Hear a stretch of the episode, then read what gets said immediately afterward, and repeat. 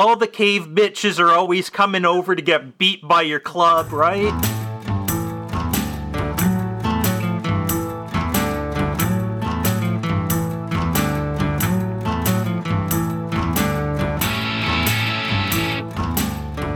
It's June 23rd, 2021. This is Rare Encounter, encounter number 50. And hi, it's the podcasting boy of your dreams. I'm Abel Kirby.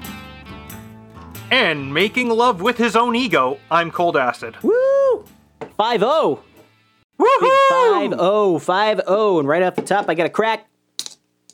Get that one out of the way. And here we go. Nice I, crack. I got, well, thank you. I've been working on it all day. It's, uh, Ba-doom-tsh. I've got a Macintosh unfiltered cider. It's called Original Sin. Oh, you got a cider. I actually got a cider this time. I've been threatening that for a while. Uh, I don't have a cider. Mm. Oops, that did not work right. Ah!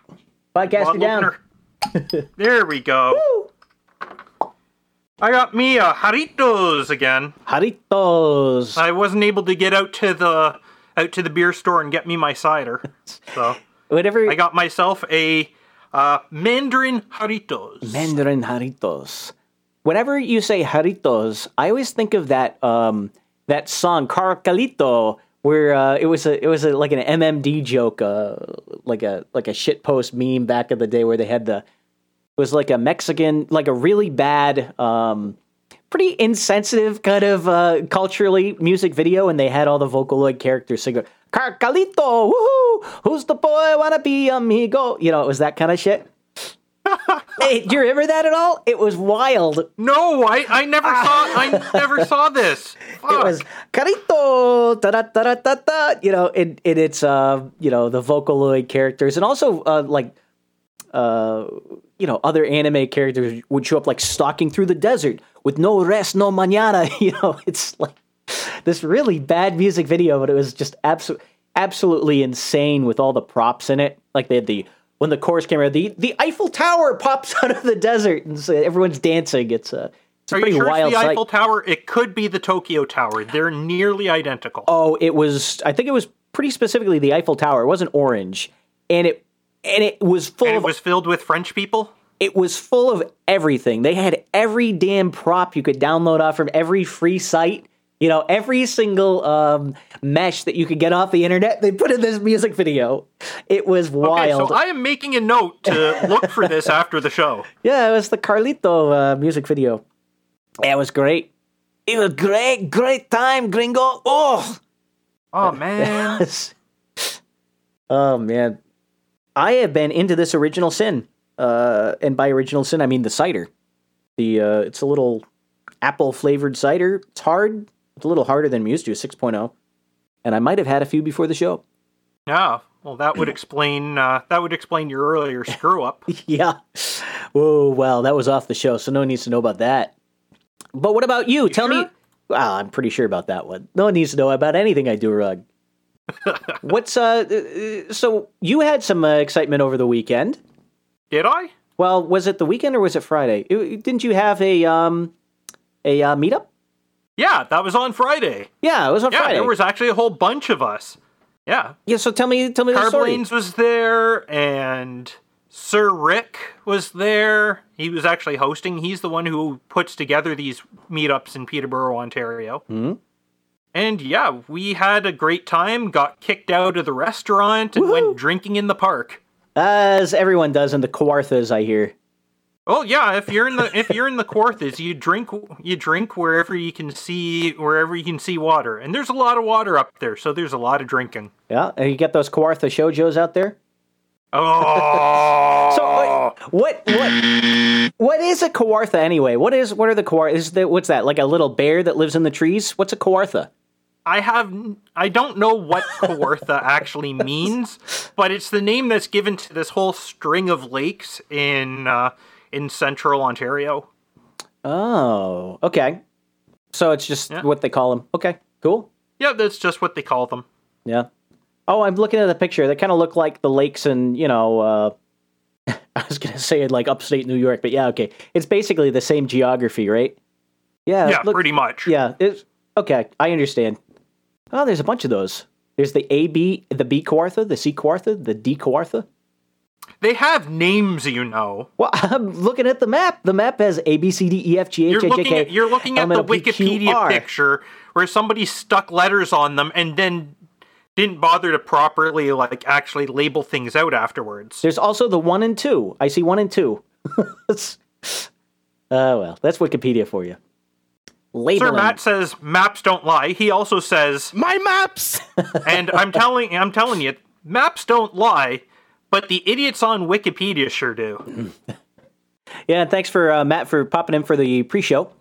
Uh, if you didn't catch the pre-show, well, that's on you. You've got to tune in live to hear it. It's on. Uh, we usually start about 6 p.m. Eastern, but I started a little earlier today. But they'll. Uh, you can always find us at RareEncounter.net. You can hop in the uh, the chat room, the IRC chat room, Rare Encounter, at um, uh, ZeroNode.net. And you can troll us and yak at us, and maybe if you say something really funny, I might even read it. Yeah. and even if you don't say something funny, I might still read it anyway. and he'll read it to me too. Yeah. yeah, that was a pretty interesting conversation the two of you were having on uh, the pre-stream. Oh yeah, the flat Earth stuff and life and vacations and games, all kinds of all kinds of cool notes we hit. Yeah. Eventually, we're going to have to have him back on the show, but next week we've got Darren O'Neill. Indeed, this is going to be In fun. In the meantime, we, yeah. Well, you In know, the Darren. meantime, we've also got breaking news.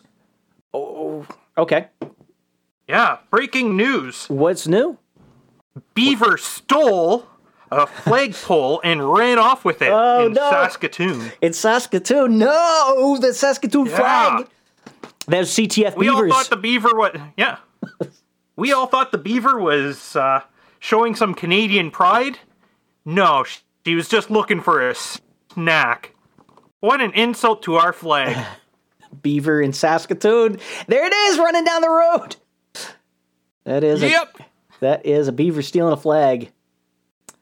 Oh man.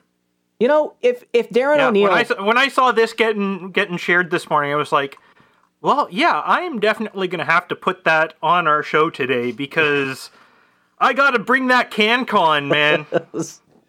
yeah, so we have to be. Uh, what is it? The uh, Canadian Broadcast Corporation. We have to be uh, no, no. CRTC, the CRTC. Canada Radio Television Committee Council, some, some one of those bullshit words that means a bunch of bureaucrats. Yeah. Jeez. So this, by the way, I see the the uh, title. So we have uh, the place name is Saskatoon, and apparently the channel it's hosted on is called Mike's Videos of Beavers on YouTube. Yep, man, Mike's got a channel going down. nice beaver. So we, we I need to caution us here because I found out I was listening to Grumpy Old Ben's, and uh, like I do sometimes, not all the time, you know, uh, every once in a while I might listen to a little bit of the show. But uh, I heard Darren O'Neill mention that he likes to listen to Rare Encounter in a very particular situation. Do you know what that situation is? When he's making love to his wife. Yes, or when he's falling asleep. And so Well, that just means we need to play more sound effects while we're doing the show. What? There we go. and so, what I want to caution us is if we have some bad content on this show, like if we do something really gross on here, then Darren O'Neill might get a bad dream.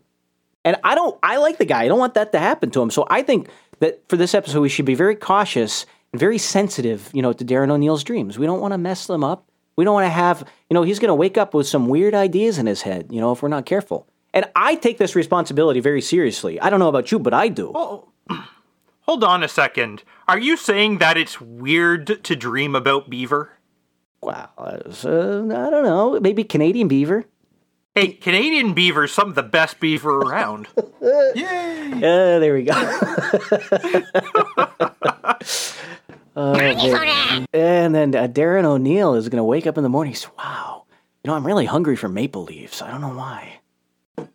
Maple wood. Maple wood. uh, Beavers don't eat leaves. I was thinking of the flag there. This beaver eat, likes the flag. This beaver, Beaver likes the pole.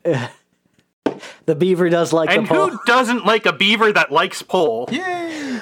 Oh boy! So Wow, I'm just I'm just knocking it out of the park just with like uh, see if we can these have- ent- double entendres, aren't We're I? gonna go. Okay, here's what we're gonna do. We're gonna go for full on sex dream. That's what we're gonna do. It's gonna be psychotic. It's gonna have all these. it's gonna be s- this terrible psychosexual ideas are about to be explored on Rare Encounter, and also in Darren O'Neill's head. So You know what? Now, children, look I'm away. feeling bad for Kim now. I'm feeling bad for Darren's wife. She's going to be like, "What? Uh, where did you get into these weird kinks?" why do you want? You want to do what with syrup?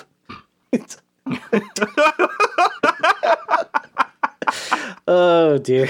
It's called hentai, and it's art. Oh, you know, we had a poll. Did you see the poll we put out? Uh, I put out after last episode. You did put out a poll, didn't you? Yeah, of, of my own non-Canadian poll. Tell me about it, because Um, I forgot about your poll. It's been a while. Oh, I, I just posted um a little throwaway bit where I said, "Hey, what what should we talk about on the next rare encounter?" And I put a couple options. The only one anyone really selected was just talk about hentai for an hour. it was. Hey, uh, people know know where it's at, man. yeah, I guess they do. I don't know. I don't think we can do that. And so, you know, what I like to do is I like to poll the audience, and then when I find out what they want, I just make sure I don't give it to them. That's my plan. It's it's worked You're an so evil, evil man. I love it. Oh man! Speaking of uh, people not getting things, we had a uh, another uh, Baltimore little local news bit. Apparently, we were in the running to get a maglev line, like a you know the Japanese high speed rail line, where the the train doesn't really run on tracks; it floats above the line with magnetic fields, that Yeah. kind of thing. And they uh, they wanted to spend ten billion dollars on running a high speed rail between Baltimore and D.C. All thirty miles of it and uh, you know it's I think it's about a thirty minute drive without traffic. Well, there's always traffic, Hold so on it's more second. like an hour. Thirty but- miles for a maglev train. You're going to spend half the time getting up to speed and the other half slowing down so you don't go plowing past the end of the track. all good relativistic travel uses half of the distance to accelerate and the other half to decelerate. I'm just saying you should read Tau Zero. Uh, but but but the ticket the ticket for uh, going from Baltimore to DC. Uh, they said that it would be sixty dollars to get on the train. Like, dog, you could take an Uber. I, and it sucks. It costs a lot, but it's not that much. Not all the time, anyway. Yeah, this sound this sounds like this sounds like one of those things where somebody's coming up with a great idea to get themselves a lot of money through the back channel. Yeah, and so our this mayor that I do like, we you know, funky student is what he, we insensitively call him. Uh, but no, Mayor Scott uh, says no. He says I'm not going to recommend this bullshit. We're going to do our own shit, and here we've got problems, and I'm not spending. I don't want anyone to spend ten billion dollars on a maglev train that we don't need. When we have the city is like people are getting shot in the uh, the cool districts where you're not supposed to get shot you know, and and so you know, good on him for that. Yeah, Uh, better unfor- better to spend the money where it's needed instead of on like some sort of gigapork. Uh, all of, unfortunately, all of the other city council and the the former mayors, including the former mayors who were tried and convicted of corruption crimes, they all say ten billion. That sounds like a great idea. Why aren't we doing it? It's it's just Because they're the so- one. Of so course, they're saying that because they're the ones expecting a payout for it. Yeah, Now, I could understand building a maglev train from like Portland, Maine, down to Miami that passes through Washington and Baltimore, yeah. but a 30 mile stretch. I mean, you could do that with fucking trolley cars. Give me a fucking break, maglev. Fuck that. Well, the funny thing is, I, I don't know if they made it that far before, but we used to have public transit that went from basically Maine and northern New England down, uh, and they didn't quite make it to DC as far as I know, but there's probably some way you could get there. But it was a trolley line that went down to uh, New York City. And we've talked about that before. It's the old trolley, uh, New England trolley system yeah. back in the 1910s trolley and 20s. system here in uh, in southern Ontario, you used to be able to go from like Guelph to Hamilton, or in Hamilton to Toronto, and Toronto up to Newmarket, pretty much. Could you drive a? It was like a whole. There's like all these different like population centers would have radials out to all the villages and uh, over to the next big city. And yeah, you could just like going from one line to another, go through pretty much uh, the entire Golden Horseshoe and environs. through uh, through trolley cars, like back in the 20s and 30s. So I'm looking up golden horseshoe. I've never heard that term before. That's Okay, the- so Golden Horseshoe, that's the term that's given for the part of Lake Ontario from like Niagara on the lake wrapped around to about Oshawa. oh, I okay, I know what you mean. Yeah, they called the Golden Horseshoe, I guess, because all the money that uh, goes in and out of the area. Hmm. All that, all those dollar no, I, bills, I have no idea. I'm just, I'm just assuming that, pulling it right out of my ass. all those dollar bills that go over the falls, I suppose. Well, you know the yeah, the, the Erie Canal was a big deal, and so you're probably not that far off. The Erie Canal Yeah. brought a lot of uh, brought a lot of um, money out to those uh, you know the West in general. yeah. Until, until, uh, until we built a canal out of, uh, out of the St. Lawrence River, and then Erie just dried right up because everybody wanted to take their ships along St. Lawrence since that's much bigger. Yeah. Well, you know, I was looking at a map today, like as I do, and I, I, I mentioned before. I can't remember if I said it on the show, but I said it to you. Uh, I was driving back and forth to New Hampshire a couple times lately, and I went and looked at the distances, and it's actually closer for me to drive up to you than it is for me to drive to Canada. It's actually a shorter trip, and uh, it's. I, I didn't realize how faster close we to drive to me than it is to drive to Canada. you might want to rephrase that. Well, it was faster to drive to you than it is to drive to New Hampshire, I should say. Yeah, that sounds better. correct myself here. But it was uh it's not by much. It's by like 30 minutes or something, but it's wow, wait a minute. I didn't realize we were that close. Maybe someday when they don't shoot me down at the border for trying to drive up there, maybe I'll come up. I'll come up to a Yeah, meetup one time. you can come up for a meetup. yeah. Yeah, that'd be fun. Yeah, take a fri- take a Friday off, start driving at like seven a.m. and and before you know it, it's seven p.m. and we're all getting drunk in Peterborough. Woo! Yeah, that'd be fun. So what else So goes you're mentioning that maglev, and that reminded me of something else. We've broken ground on a subway extension in Toronto Woo! of three stops, replacing a light, well, medium rail, I would suppose. I wouldn't exactly call it light rail, but replacing this uh, above ground rail li- line that went from the end of the main east west subway in Toronto to the Scarborough Town Centre. And originally, it was just going to be one stop at the Scarborough Town Centre. So now we're getting three stops for this, which is an improvement, but the best thing would have been to uh, probably expand the existing line and build it out to somewhere where they could actually have more cars for it. Because it was its problem was there's not enough there's not enough cars for the line and there's nowhere to store it at its one facility. Hmm. Do they so when you do a s- uh, an, extension, do they just keep the same name of the line that they're extending, or did they give it a whole new like a?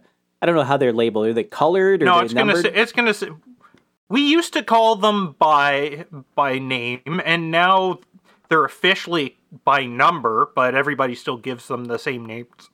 yeah, like the what was it, the five hundred eight or what? No, like Well, that was the that was the the the Bloor Danforth line. That's the main east west one, and it's line two, I think. okay.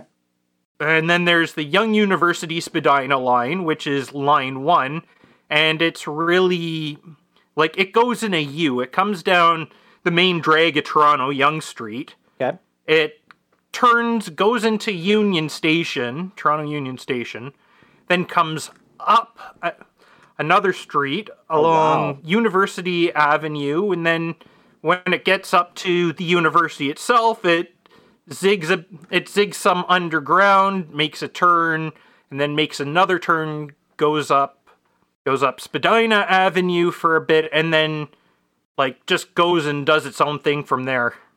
I'm looking at this rail yard right in the middle of. uh Well, I guess it's way north of Toronto. Wait a minute, where did I get? it? I got a I got a little bit up north there. There's some serious rail lines around here. Yeah. I'm up. Uh, what is it? The CN MacMillan yard is what I'm looking at, which is for, further north. It's not where, not what I was meaning to look. Yeah, in That in is Vaughan. huge. That's in Vaughan. Yeah, it's a it's a giant yard. Yeah. And there's a bit there's a big Canadian Pacific yard in like the middle of Scarborough as well. Oh, that's where those trains that uh, blast Fletcher when they roll by they they crop Must dust be, Fletcher. Yeah. They're uh, so we have airplanes when they fly over and they uh, they they uh, squirt out mist at you to control your mind. That's the uh, that's the chemtrails. What do the trains do? What do the- Chemtrails. what do the trains put out? I mean, because we got these train lines, right? And we've got we could just uh, put a Foamer car on. dust. Oh, no, Wh- what was it? They put out foamer dust. Foamer dust. yeah. And then when and then when the trains go by, Oh my god! Woo! Listen to that horn! Yeah. What? What? you think these people are that crazy just naturally? No, they've been sniffing No, something. man. The trains are spreading drugs. It's it's like cats and toxoplasmosis, right? Oh, jeez. Wow, that's a poll. Yeah, where you it turns you into a zombie, so that the rats, the uh, let's see, it turns the rats and the zombies, so the cats can eat them, so they can spread. yeah, and it turns humans into idiots so that they'll give cats all the attention and toys and food they want. Mmm, yeah. And so foamer dust is like that, but for trains. Foamer dust. oh man, new drug on the street. News at eleven. Foamer dust. ah, yeah, and there's more breaking news too. oh, what do we got? We lost a great man today. Oh yeah, I know what you're talking about. Yeah. Hit me Our- with it. Yes. Hit me with it. Good night, sweet prince. John McAfee has been suicided. Yep. Seems that way in a Mexican prison. Yep. It's Mexican, right? Mexican prison. No, Spanish. Spanish As in, like, continental Spain. continental Spain. Why do I think he was in South America? I don't know. Well, I guess he's been being shuttled around for. They've been trying to get him into the U.S. for uh, they tax evasion for a long time. I think is what they wanted him for. Yep. He actually made it to Spain. Now, Hmm. They stopped him in Spain. He, they, like, impounded his boat and and threw him in jail. Jeez. And he's been in jail since, I think it was September or October of last year. Yeah, I I vaguely knew of this story. I wasn't really following it, but I kind of knew there was something going on with him. it just broke like this afternoon. I I finished up a work call and I took a I took a look. I saw somebody saying like posting like some memes and RIP and like oh fuck, this can't be real. I go to check the news. Yep. RIP John McAfee. Yeah, I saw it. Uh, And he said back in back October 15, 2020 on Twitter, and I quote, I am content in here. I have friends. The food is good. All is well. Know that if I hang myself, a la Epstein, it will no, be no fault of mine. End quote. Yeah, it's kind of sad. I mean, he was such Yeah. a he was such a character, and we had the Nick the Rat interview too, and uh, is what I keep going back to. Which to. could have been one of his last interviews, even. So I I heard the news from Illuminatia. She was uh, saying something on uh, No Agenda Social about it. That's where I saw it first. It was uh, just very recently, just right before we were getting ready for the show. I saw somebody blaming Nick. Blaming Nick. Yeah. Oh, you know, first he's leaving the stream on when he should have had it off. You know, he's leaving the stream on overnight. And he's suiciding people. He's also been eating people's grains. Yeah, I was seeing that too. yeah. Eating people's hard farmed grains. What a dick move, Nick. Yeah. And so Nick the Rat runs his uh, podcast, which he does every Wednesday after our show. He starts up. Uh, when is it about? It's about 10 p.m. Eastern. I, I'm always screwed up because I used to listen to his show and it started at. Um, think it started at nine, but I was in a different time zone. So is it 10 or 11 Eastern? I think it's. I think 11. I think it's 11 Eastern. Yeah. And uh, he does a show on uh, the Dark Sewer Network. A great podcast. You can listen to it. Um, and I don't know what he's up to anymore. He's he used to. Uh, I used to have a way to find out what his topic was before his show came on, and now I don't have that anymore. So all I can say is listen to Nick the Rat. He's a, good podcast, and you can call him at 917-719-5923. Hmm Let's see what do we got for podcasts. You know what? Oh. You know what? It might not actually be Nick. It might actually be like Diane in disguise or the scientists. Hmm. It might have been them eating the grain. Eating the grain. Don't eat the grain. What? That's the grain. What? That now the grain's gone. we had uh Hog Story had their episode uh, 194 Dialed Trust, which uh, just came out. I, I listened to the first, I don't know, maybe hour or something earlier today. I usually listen to them on uh, Wednesdays and Thursdays. I kind of listen to half on Wednesday, half on Thursday. Uh, pretty good. Always a fun show. Pretty Hog. Story is always a fun show. And, and when they do their interview shows, depending on the guest, it could be a riot or, or it could be pretty good, even if, uh, you know, they, they always have a good product out there. Well, oh, I'm I'm next week's guest. Uh, so, okay, well, we can just tune that one out. Hey, Ah, come I'm kidding, I'm kidding. I'm You can't tune that one out. It's Canada Day. Oh, God, you have a day too. Ugh. Of Next, course we do. Next thing, you're going to want your own schools. um, okay, look forward to that hog story. And and uh, so you're on the next upcoming show or next week? next week. Next week. You're coming I up next don't week. remember. I don't know or remember who's supposed to be tomorrow's guest. Yeah. Then we have uh, I'm I'm sure Carolyn will say so in the channel anytime now. Uh, Dame Jennifer. Dame seems- Jennifer is their guest tomorrow. wait a minute. Dame Jennifer is going to be in a hog Dame. Jennifer. this is one to listen to. Oh my God. Absolutely. This is great. Um, we also had uh, Grumpy Old Ben's episode 170 Dream Ads. Dame Jennifer, not Jame Jennifer. there we go. Uh, Grumpy Old Ben's had Yeah, episode. with the overheat overheating satellite dishes. yeah, Like what the fuck? yeah. Well, I wasn't even aware that satellite dishes could overheat. it's not the dish. It's the uh, it's the electronics. It's just like if you left your laptop out and, or your phone out, you know, in the sun, and it says, "I can't charge. It's too hot." Like if that that's ever happened to you, it's the same thing. So they didn't allow nearly enough ventilation for the unit then. Yeah, and so ventilation for satcom uh, has always been a, a big deal. Usually, basically, when you have an Earth station, you want to have some kind of air conditioner in it, um, or some kind of airflow through it. And I don't know if there's even a fan in the uh, like the consumer base station. It sounded like it was completely sealed, based on the fact that the guy said that he was turned his sprinkler on and uh, poured water over it, and it seemed to work after that. It cooled it down. So it and because they're supposed to be outdoors, probably doesn't even have a drain hole. It's probably just sealed. Uh, but if Yeah. you're doing a real ground station, what you do want to have is some kind of ventilation, or you want some kind of um, basically, if it's big enough, you just want an air conditioned building that, that all the electronics is in. The uh, the dish usually doesn't need to be cooled, but the problem is they don't really use a dish for the. Um, as far as I know, they don't actually use a dish for the consumer ground station, even though they call it Dishy McDishface. I I swear I thought it was a um, steerable phased array, electronically steerable array. I know that they use real dishes for the um, like when you go to the Google um, uh, data center, and outside in the back they have like KU band. They have a KU band Starlink Garden in the back of the data center that's all talking to the constellation. I know those Honestly, are dishes. I was thinking it's like those it's like those satellite TV things, except that it can it's also got a transmitter, not just a receiver. And I mean, the dish is generally for the receiver, isn't it? It just helps uh, helps reflect the signals into the uh, into the receiver. I the thought. the like satellite from DirecTV is a geosynchronous, or we call them geos. It's it never moves really. So it, the orbital inclination is zero, and it's the entire satellite is described by one parameter, which is uh, which is where it is in the what angle it's at in the equatorial plane. So like traditional satellite dishes don't need to move. You line them up and you point them at this this point in the sky they're supposed to be pointing at, and you never need to move. But with Starlink, everything's a, a LEO, is what they say, or it's a low Earth orbit bird, and Yeah. they they con- are continually moving. And anyway, uh, to make contact with a satellite, you need to have a high gain antenna.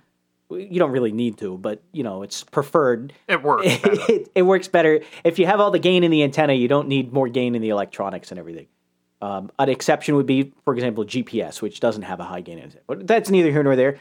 Um, I thought that they had an electronically steerable array inside the Dishy McDish face or whatever they said, but I could be wrong about that. I know they have real parabolic reflectors inside the, uh, like I said, the Starlink gardens they'll put out of data centers, but those operate on a different frequency and they're they're the data uplink and downlink to basically your ISP, not to the consumer. Um, And I, I do know that the that the antenna on the satellite is a phased array too, but is now now we're just down a rabbit hole again. Yeah, yeah, we're because there was other stuff they were talking on Grumpy Old Ben's as well, and we could end Yeah. up going on this Dishy McDishface for like a whole episode. Well, I like the Starlink uh, the, the Starlink coverage on Grumpy Old Ben's was good. I liked uh, I was listening to it. I said, oh, there's no mistakes. I like it. Apparently, we're the we're the correction service to uh, Grumpy Old Ben's. Now, I didn't appoint we myself are. as that. Well, They we're the correction service for all the podcasts at this point. If someone's But yes, especially Grumpy Old Ben's. if someone's wrong on the internet, expect to see this face showing up in your window at night. Stomp, stomp, stomp. Sleep well, Darren O'Neill. Definite stomp. Yeah, yeah. Oh man. So that the, the thing about the cooling, you know, that's seems pretty typical. This sounds like the thing they're gonna sort out in beta, and I'm not even surprised it happened. Like it's dog, that's why you do a beta test.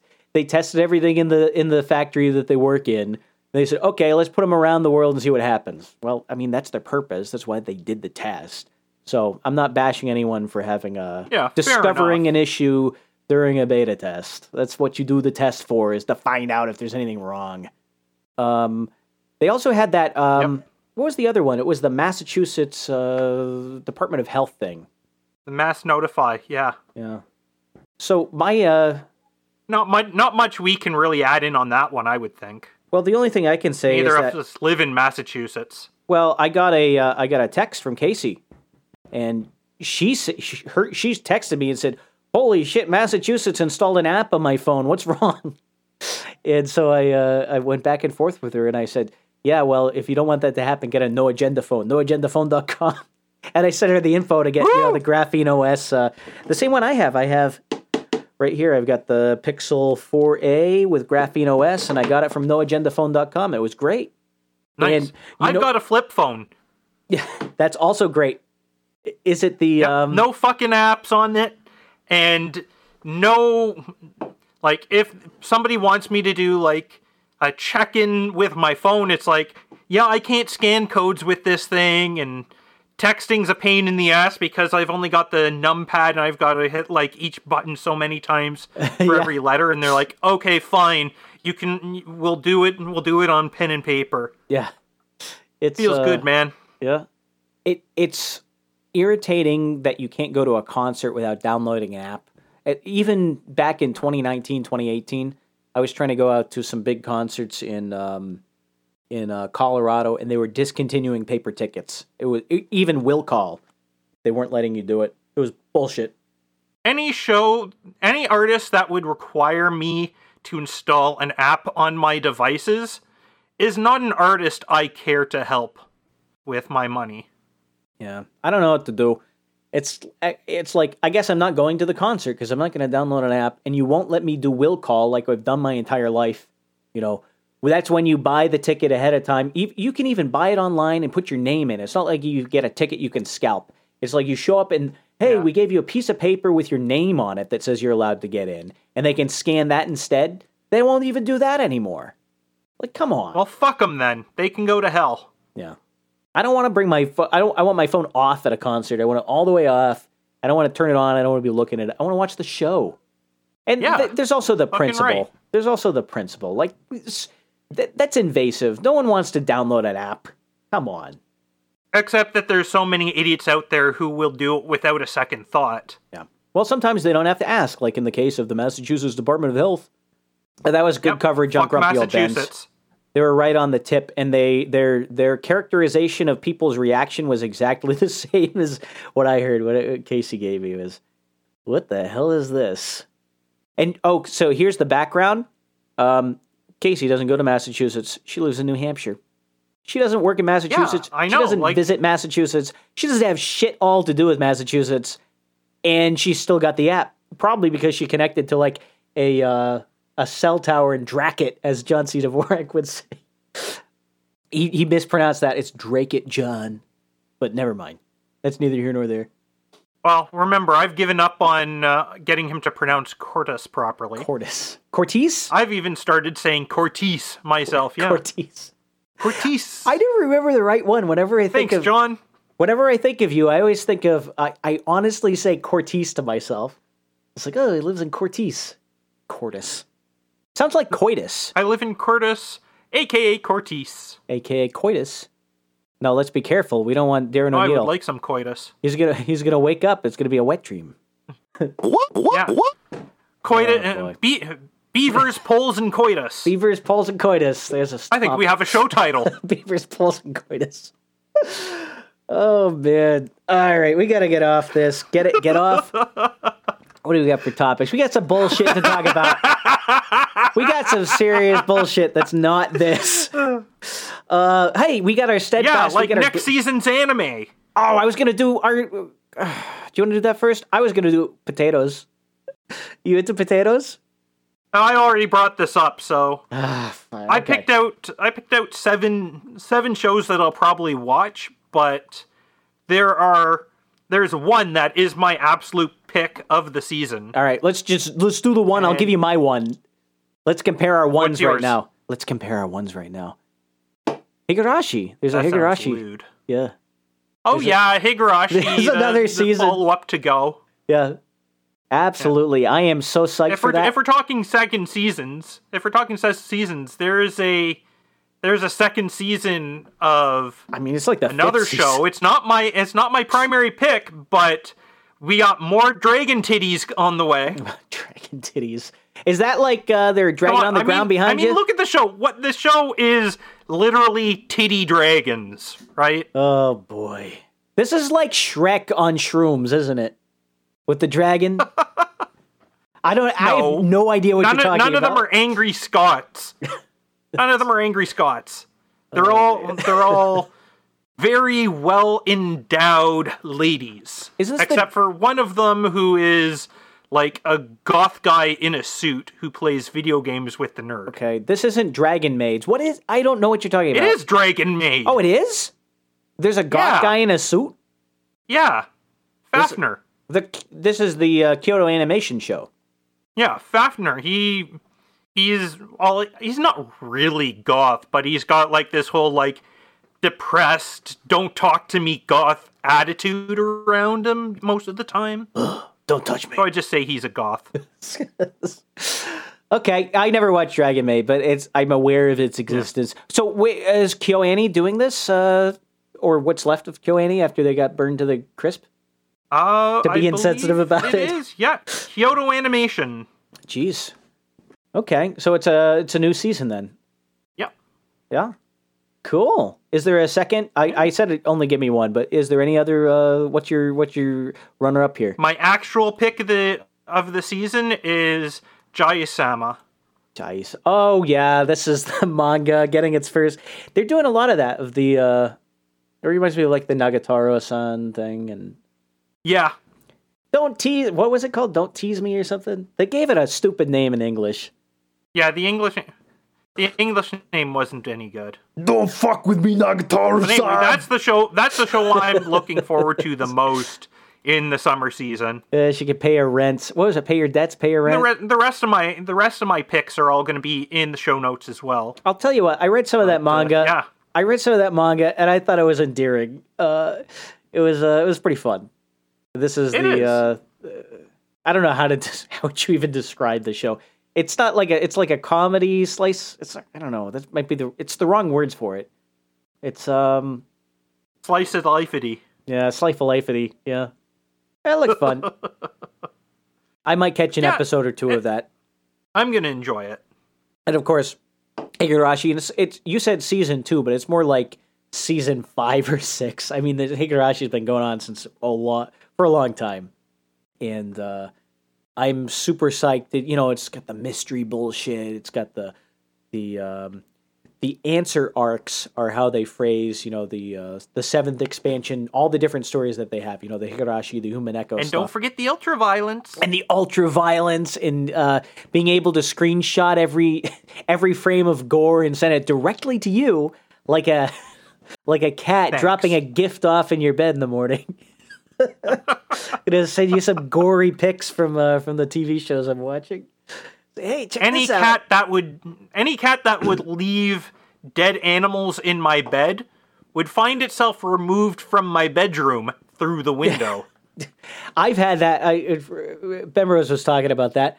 I've had that happen to me too. We had some cats uh, when I was growing up, and they would leave the birds on the doorstep. They'd leave the squirrels on the doorstep, the chipmunks everywhere, and many times we've had the the bat come in the house, the wounded bat flying around because the cat brought it in, or the the mouse. And I've woken up. I I I was sleeping in the attic at the time uh, because that's where my bedroom was. You know, I, at one point I lived in the basement. I moved my bedroom to the attic, and the the cat brought the the the chipmunks in through somehow in through the front door up the first flight of stairs. They skipped everyone else's bedroom, went up another flight of stairs. They skipped my brother's bedroom, and they went to my bedroom to drop the uh, the chipmunk in my bed.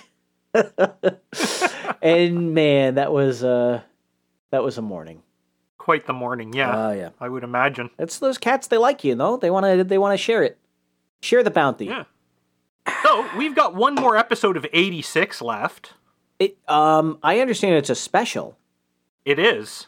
It's a special. So, uh, 86 did 11 episodes. You were we you were right last uh, time we talked about this. You said there's 11 episodes, and I said, wait a minute, I thought there were more. Whatever. Uh, there's actually 11 episodes in the series, and so we actually got the last one. Um, what was it? Last Friday or Saturday? I can't remember. It was. Uh, it was very recently, so I watched it. We had the conclusion to the first cour of the show, but to uh, I guess to wet our tongues for the wet our mouths for the or taste, taste buds for the next uh, cour. This week we have a special, and that's all I know about it. It's just entitled the special, uh, which I, I guess is I don't know what it's going to be. It's a little bit of a mystery, I guess. It could be an episode long, uh, like just a recap of the season and uh, trailer for the next. It could be an episode long shower scene. I'm So just putting it out there. as- I'm just saying. it could be. So long, so long as it's uh, Lena in the shower, I am totally cool with that. Yeah. Did you did you appreciate? Well, actually, I wouldn't mind if it was Karina either. Hmm. There's only been two two uh, nude scenes in the show. I screen capped all of them and sent them to you. Yeah, Uh, yeah. thanks. Well, you know, it's just out of appreciation. I thought you might want to see it.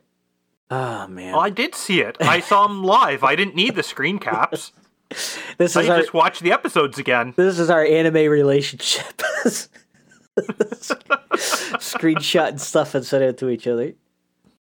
Yeah, the other one coming up that I'm interested in is Luminous Witches, and I've mentioned that before. It is the next uh, Strike Witches show, produced by Shaft. Yep. and there was some some news about it, but they don't have a firm air date yet. So it's obviously not coming out this summer. It's supposed to come out in 2021. So, but before the end of the year, I guess. Uh, so it might come out in the the winter season. If it was the fall season, I figured they had announced it by now, but they haven't said anything. Um, unfortunately, we had uh, some bad news. I was hoping that the music would all be kind of classical or takes on you know old wartime songs and stuff like that and and this isn't based on you know just wishful thinking. In Strike Witches, they had a lot of insert songs that were uh, because the show takes place in World War II, and all the different characters are sort of representations of either different countries or different airplanes, things like that. They would have insert songs where one character would sing, and it would be sort of a new version of like a, a love song that was popular in Germany in World War II or in Italy or something like that. They the music that they would have the characters talking about or singing about was all uh, contemporary for the time and, and historically So the Americans ones would be talking like swing and big band. they didn't do that though. They Luminous Witches looks like it's all idol trash. And so I'm looking forward to it because it's Strike Witches, but I'm also cautious because they had the uh, they have a lot of the the songs that have been out. I guess it's been getting radio play in Japan, and it's all like J-pop shit. It is not what I hoped it was, which would be music from the uh, the 40s the, and the 30s, pop music, kind of arranged and sung by you know re-recorded with modern singers, you know, in character, Okay, that they're kind of making thing. they're making essentially an idol version of Strike Witches to begin with. It's idol Weren't shit. Yeah, expecting this, right? the show was so fucking great. Even the last season, Road to Berlin was great. It had all you know, it was World War II bullshit. Okay, it had lasers Yeah, and it had because that aliens, wasn't but idol shit. it was so fun though. In and they had all the stupid like the little subtle references to even they even had like the correct uh, radios in the Jeep, you know, and the the characters you'd see them work the radios. It's all animation, right? They're actually They they, tune the radio and they turn the right. They had patent. they had a bunch of you know historical figures showed up. It was so fun, and you know I'm I like Studio Shaft. I like Strike Witches. I'm just a little concerned about the way this thing is going. And so they're going to have the Allied Air Force Aviation Magic Band, Luminous Witches, is going to be the show. And I'm wondering if it's going to be terrible or good. And it's probably going to be Now, terrible. Here, here's here's one thing. Yes, idol shit is shit, but even if it's going to be like modern J-pop sort of stuff, maybe they're going to do it in like a 30s 40s style. I I don't think so. I'm pretty sure that's not true. I'm pretty sure it's going to be bullshit. I mean, I have uh, the World Witches audio collection. I don't know. Here's some of this shit, you know. Well, wait a minute. That's just the soundtrack. Where were the singles here? That's the drama CD. Wow, shit. Why do I have so many Strike Witches OSTs? Because that- you're a huge fan. Luminous Witches. Here's the single, you know. It sounds like this. Which is good for a theme song, but it's idol shit, right? Yeah, well, openings and endings usually are. I, I'll give it that. There's only two songs out there. There's that one and this one, which sounds the same, you know. But I don't know. I'm holding out hope that they have some soul to it.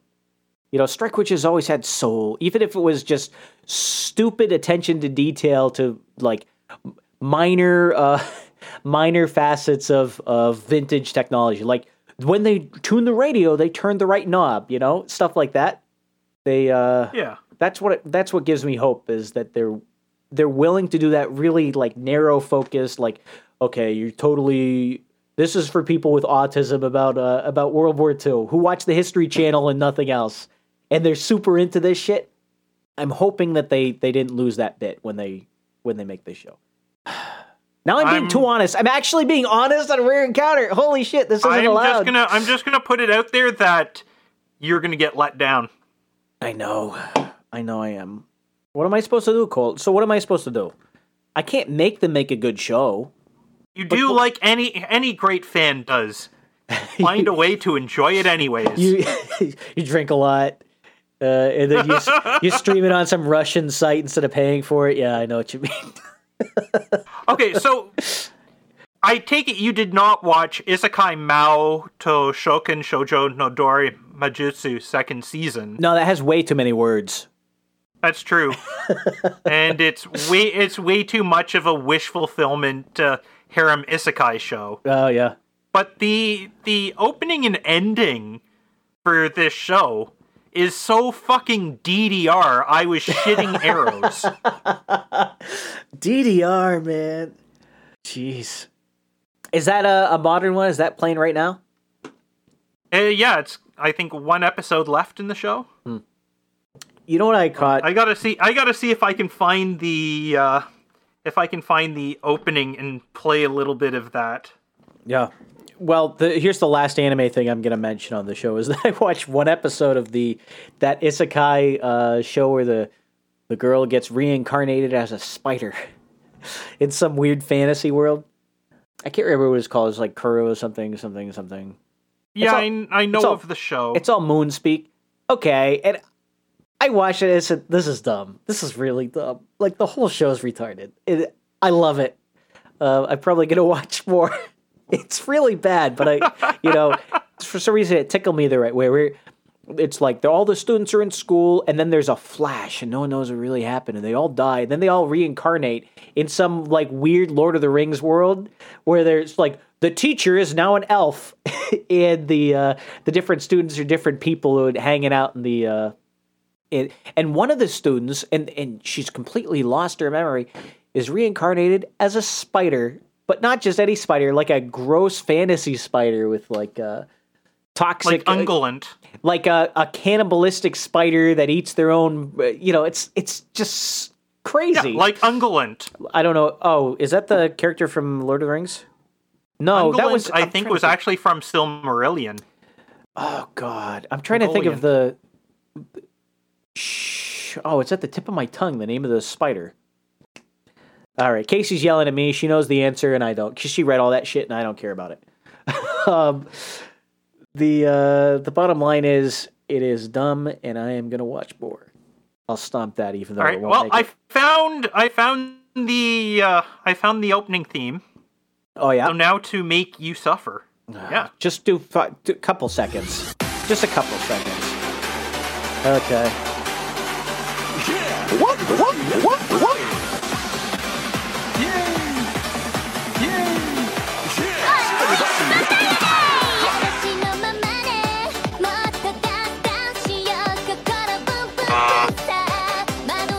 All right, go. I'm suffering. I'm suffering. Okay, I give in. I repent. Yeah, you see, that's like I'll convert. you see what I? You see what I mean? Yeah. Let's see the ED as well. A little bit of ah. that just to. All right, I did two songs, so I can't stop you.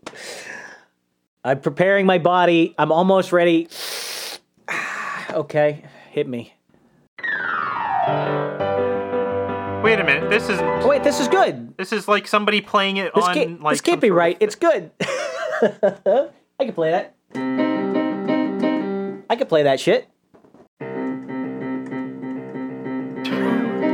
Stop that. Okay, I'm done.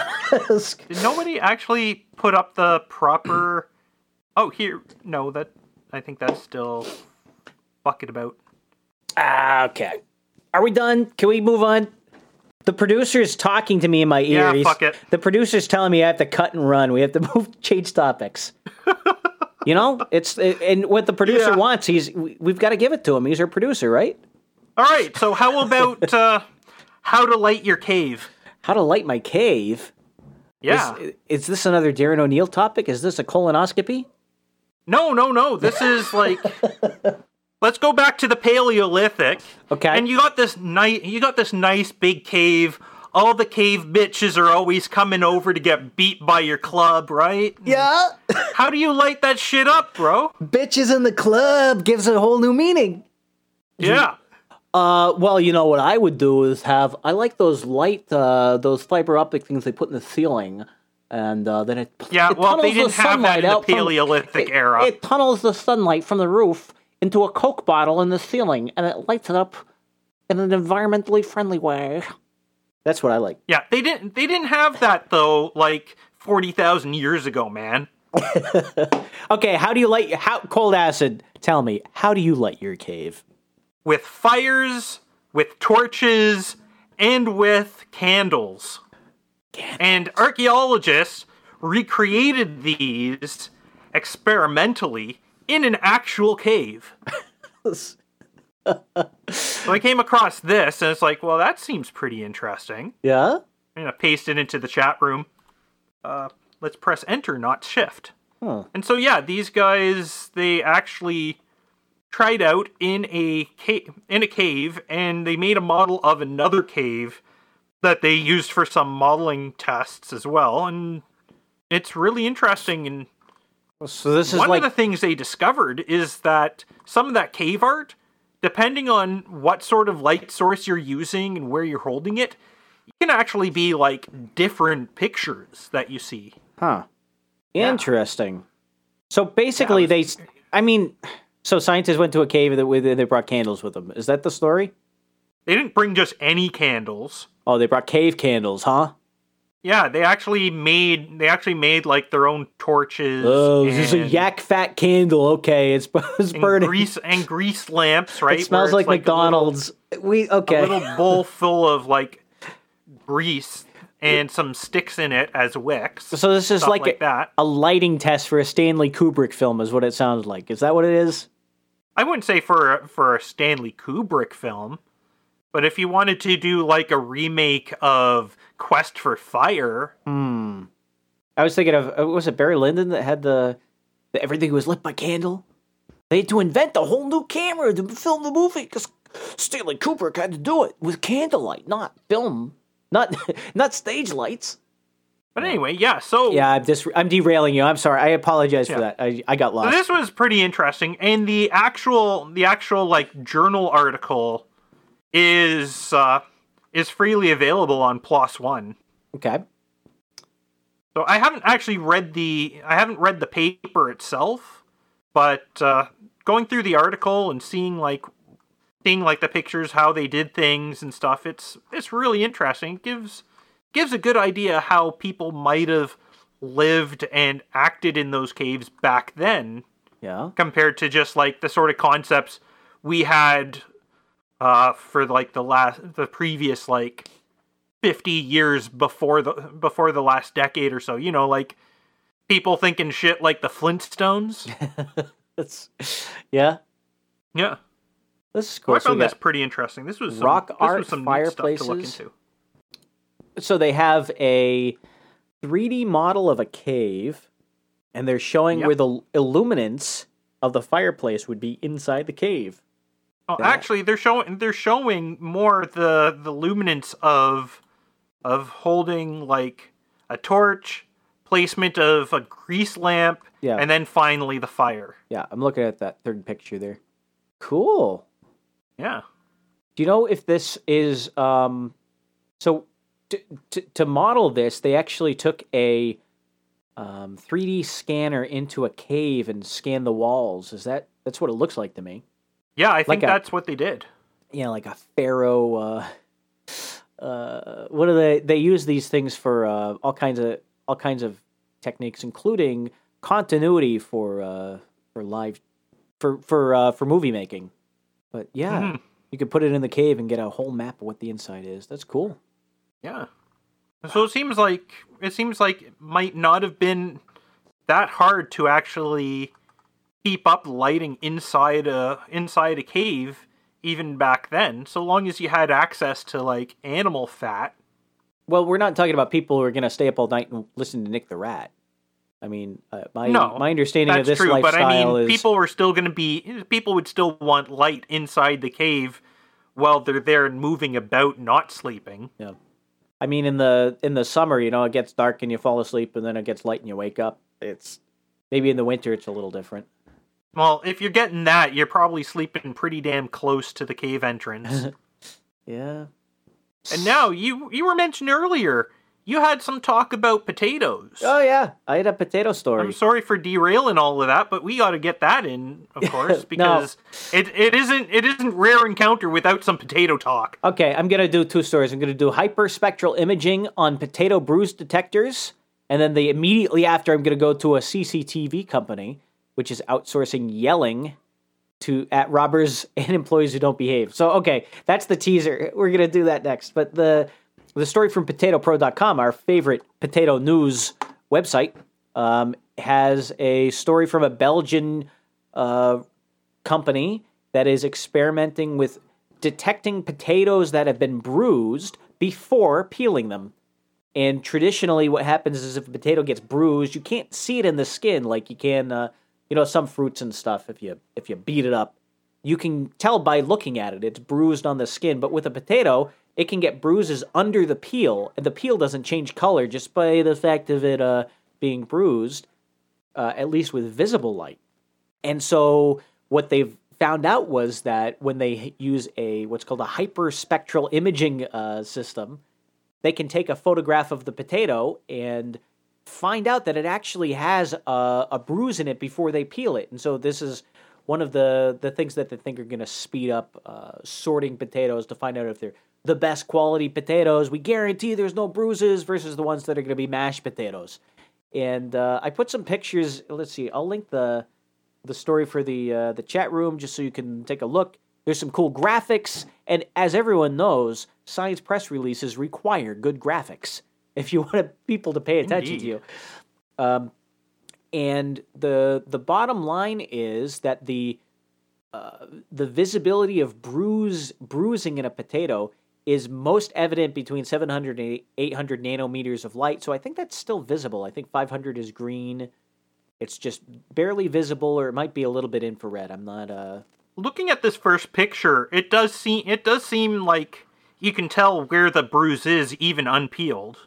Yeah, but try looking. I'll give you that. There is a little dark spot, but there's also like five other dark spots on the potato that aren't bruises. And try determining that for 100 potatoes an hour or a 1,000 potatoes an hour. You know, it's. Yeah, I'd rather ha- I'd rather have the the camera and AI do it for me. Yeah, and so that's that's the trick is but you know, it's it's a cool application of technology. Uh hyperspectral imaging is something that's been interesting to me, especially because when you think about how humans perceive light, it's not hyperspectral. It's we really only see uh, um, th- we're only sensitive to a couple different wavelengths, and everything is sort of interpolated between the values of those. Like, and that's the the reason we have colors like pink and brown. You know, if, what's the what's the wavelength of pink? Well, Doug, there's no or brown. You know, it's like brown's not a color. It's just an error in the interpolation of of um, the uh, the the cones and rods in our eyes. It's it's it's something we perceive, but there's no real uh, wavelength associated with it. It's it's like the absence of a of a of power in the spectrum. So hyperspectral imaging takes you know instead of what we think of oh it's RGB you know it's uh we can recreate every color well not really you know there's uh there's some interesting psychology behind when you see a color it's not psychology it's uh ah, geez, Physiology. I- yeah I guess it's physiology or um can't remember the name for what but it's it's it's like a biological process that makes us see color the way we see color and with hyperspectral imaging we actually can make a camera or a sensor that runs in the same visible wavelength that we see, but it sees different things. It can tease out details that we don't recognize um, because of the limitations of our uh, our own uh, photo detectors, which are our, our eyeballs. And so I put that in. Potato Pro is just killing it with these kind of a little bit offbeat stories you wouldn't see anywhere. Like no one's going to cover a Belgian retail chain doing hyperspectral imaging, but PotatoPro.com will. And apparently, Rare Encounter also will cover this bullshit. But it's fun for me anyway. And uh, Yeah. the uh, It's definitely interesting. yeah, it's. I'm not going to say it's life changing or anything like that, but it's good to be aware that this kind of system exists, and and if you know about it, then you can think about maybe if there's a problem you're trying to solve, um, in industry or you know with. If you if you weren't aware that this technology existed, you wouldn't be able to ever apply it. But if you know it, it's there, then maybe you're thinking, oh, I'm trying. I work on a farm and I'm trying to find out, you know, uh, what's the water content of corn cobs you know are they before i open them you know stuff like that like weird esoteric questions that might be in, incredibly important to the farmer be, or incredibly important to you know a, a distributor who's trying to grade different vegetables this kind of stuff might be important i don't know i think it's i So think in it's a, so in a way, is it like is it like where where like we have like three bi- three bases essentially essentially like RGB. The hyperspectral imaging, it's like got additional bases to that at different uh, at different wavelengths. yeah so Is every, that how that works? Yeah, so every wavelength between red, green, and blue, uh, there's a bin below that. And one thing that might help your understanding of this is look at the spectrum of fluorescent light versus true white light, and you'll find out that that and other artificial light sources, you'll find out there's big holes in the spectrum. They look like they're white, and people have told us, "Oh, white light. Oh, yeah, that's that's all the frequencies at once in the visible spectrum. It's all the wavelengths at once." But that's not true. We perceive things as being white light, even if they're not true white light. They can have big holes inside the spectrum. Now, a hyperspectral Well, isn't that why we have like the different white points? um, no, no, it's not. It's uh, it's completely physiological. It, and and white points are important. They're they're if you're doing visual media, you might want to know about those. But I'm talking about the perception of the color white. Uh, you can you can perceive something as being white even if it has a big hole in the spectrum, as long as the hole's in the right place. Giggity giggity. Yeah, so long so long as you're maxing out at uh, at the three at the three uh, frequencies we're best detecting. yeah. The um we should do more about color. Remember we started with talking about color on Rare Encounter, we never really got back to it. We should do a we should do I should yeah, we should bring color. that back at some point. I got there was a there was a guy who did some great work really early scientific work on the human perception of color, and he made devices to measure, um, you know, the relative intensity of light. You know, way back in the day, before they they basically had candles and coals, is all they had to work with. They had sunlight. If you want collimated light, well, there's the sun comes up every day. Use that. You know, they there's some there's some really fun stuff. We should uh, let's table that, and, and I'll bring that up some other day. Um, All right. The second topic was uh, the CCTV company. Uh, did you see this story? This is the uh, Yeah, I, I I took a look at it when I saw it in your notes, and it's honestly, I think this is pretty clever. You think it's good? I, I'll I'll agree that it's probably good. I to wouldn't. the I corporation. Wouldn't, I'm. I'm not making any sort of. Uh, I'm not making any sort of value judgment just yet, but I think it's a really clever idea. so this is a CCTV company. Is uh, it, and this is the title from the Vice article, is paying remote workers in India to yell at armed robbers. The uh, the idea is that they're this company will monitor your CCTV feeds remotely, 24 hours a day, with a human. Note, not an AI, a human. Still not replaced yet. The uh, and, and, and it's questionable if they ever will be. And the um, purpose of this is to do basically two things. One is if they see an employee that breaks the rules, like I don't know, serving themselves a coffee and not paying for it, then they yell at them over the loudspeaker and shame them, I suppose. Or uh, the the other thing that they uh, they promote is the idea that well, if someone robs the convenience store, then uh, the CCTV uh, v- voice of God, we have called nine one one and you are going to be arrested. You know they they basically tell him over the loudspeaker, get lost, and uh, hope it does something. The I actually got a clip of that uh, of the the guy on the uh, the loudspeaker here. Let's see if I can play that. I got it. Rare encounter fifty. That's us. Here it is. This is Live Eye security. Okay, this is to inform you that you are under CCTV camera surveillance and we have called 911. There you go. and so that's what you pay him to do is to say that. And uh, you know, it's it's interesting.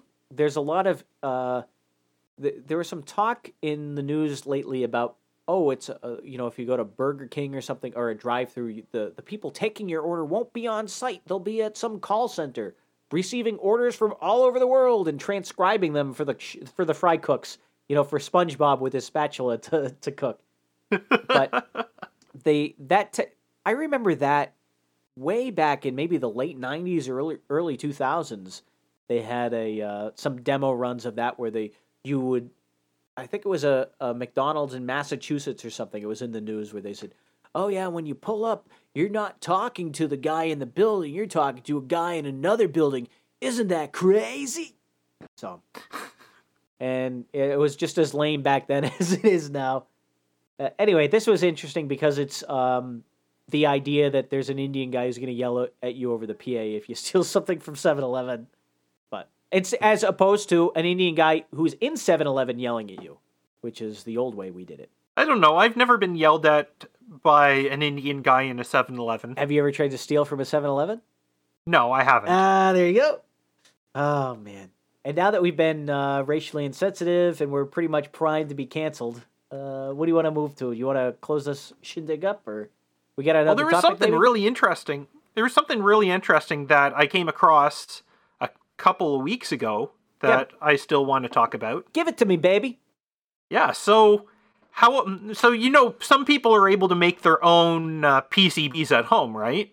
As some people, yes. Some Yeah. we- some Should, weirdos. should like, we explain for our listeners what a PCB is or or should we assume that they know already? um, y- you should briefly explain it. If you want me to explain it, you can also ask me to do it. Yeah, I'm asking you to do it because I'm going to talk about the story itself. Okay, so a PCB is just a printed circuit board. Um, printed circuit boards are uh, basically a, a substrate that has some conductive material. Instead of having um, a circuit that you wire up with with you know wires of you know pe- little pieces of metal with plastic around it, you can actually print the or i in different ways you can etch uh, a board so that there's little wires on the piece of board. You know, it lo- looks like a circuit board to anyone else. And there's some interesting history behind them that goes way back to even the 1800s.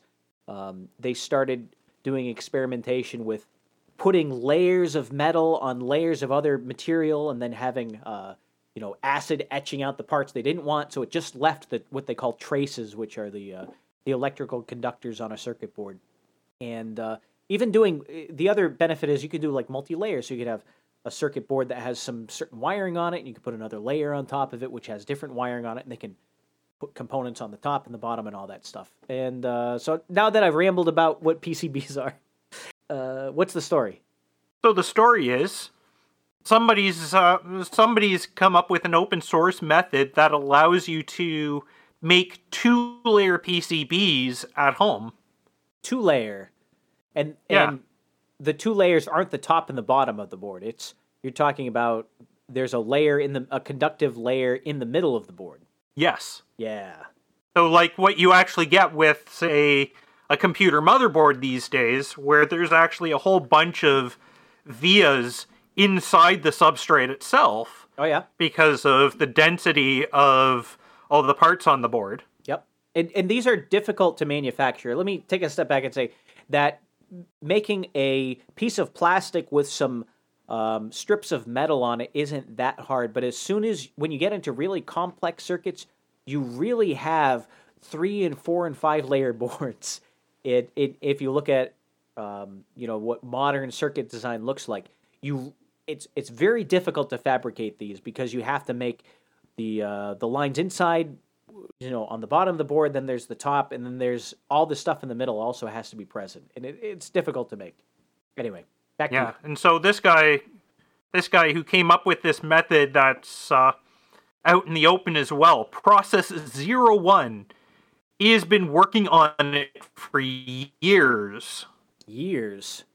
So it's uh, yeah, years, and he's got it to the point where, where you can do this yourself in your own home, so long as, so long as you make sure to have the proper safety equipment, like a, ma- a mask and gloves and a fume hood yeah because I mean these these chemicals are are not the not the fun chemicals that get you flying high. These are the ones that could melt you. get you ripping mad Yeah. so what's uh what's the index card version of the the uh the uh, process here I haven't actually gone through the process itself because unfortunately it's all videos. Hmm. So the the normal way you would do something like this is you'd have one layer of board, and then you'd have to like manufacture one layer of board, and then basically glue the second layer of board on top, and then glue the next layer of board on top, and and the kind of uh, process you would you would do use that uh, that you would use to do that would be it would require an autoclave. So it required baking the board at a high temperature and a high pressure, uh, so that the uh, so that the uh, they bond together in the right way. So apparently you're doing this in your house now, huh?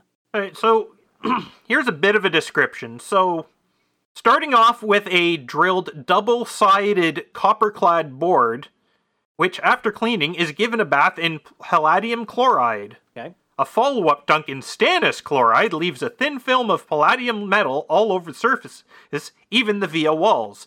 This then acts as a catalyst for electroless copper plating in a solution of copper sulfate, followed by an actual electroplating step to thicken the copper plating. Okay. After more washing, photoresist is applied to define the traces as well as to protect the now plated vias. The board is etched and a sol- solder mask layer is applied. Yep. Okay, and then you Yeah, bond. Then so you that's bond that that's the, board? description that Hackaday gives. Well, that sounds pretty typical for like the photoresist mask and the uh, the solder masking and everything. This is pretty typical. Yep. Cool. So so what's the trick then? If you want to make one in your own house, you you need a. Well, you I need think- all the chemicals for doing those baths, and you still need to have the uh, you still need to have like the copper plated board to begin with. Yeah. Oh, cool. That might be nice. Um, you can only get so many, uh, so much complexity out of a two-layer board. So it'd be nice if you could get a uh, a, a, a middle layer in there. to, Well, uh, I'm do looking at the picture, and it looks like there is one. Yep. Cool. Is there a link for that in the uh, the show notes if people want to know more? Oh yeah, uh, definitely, it's in the show notes. Cool.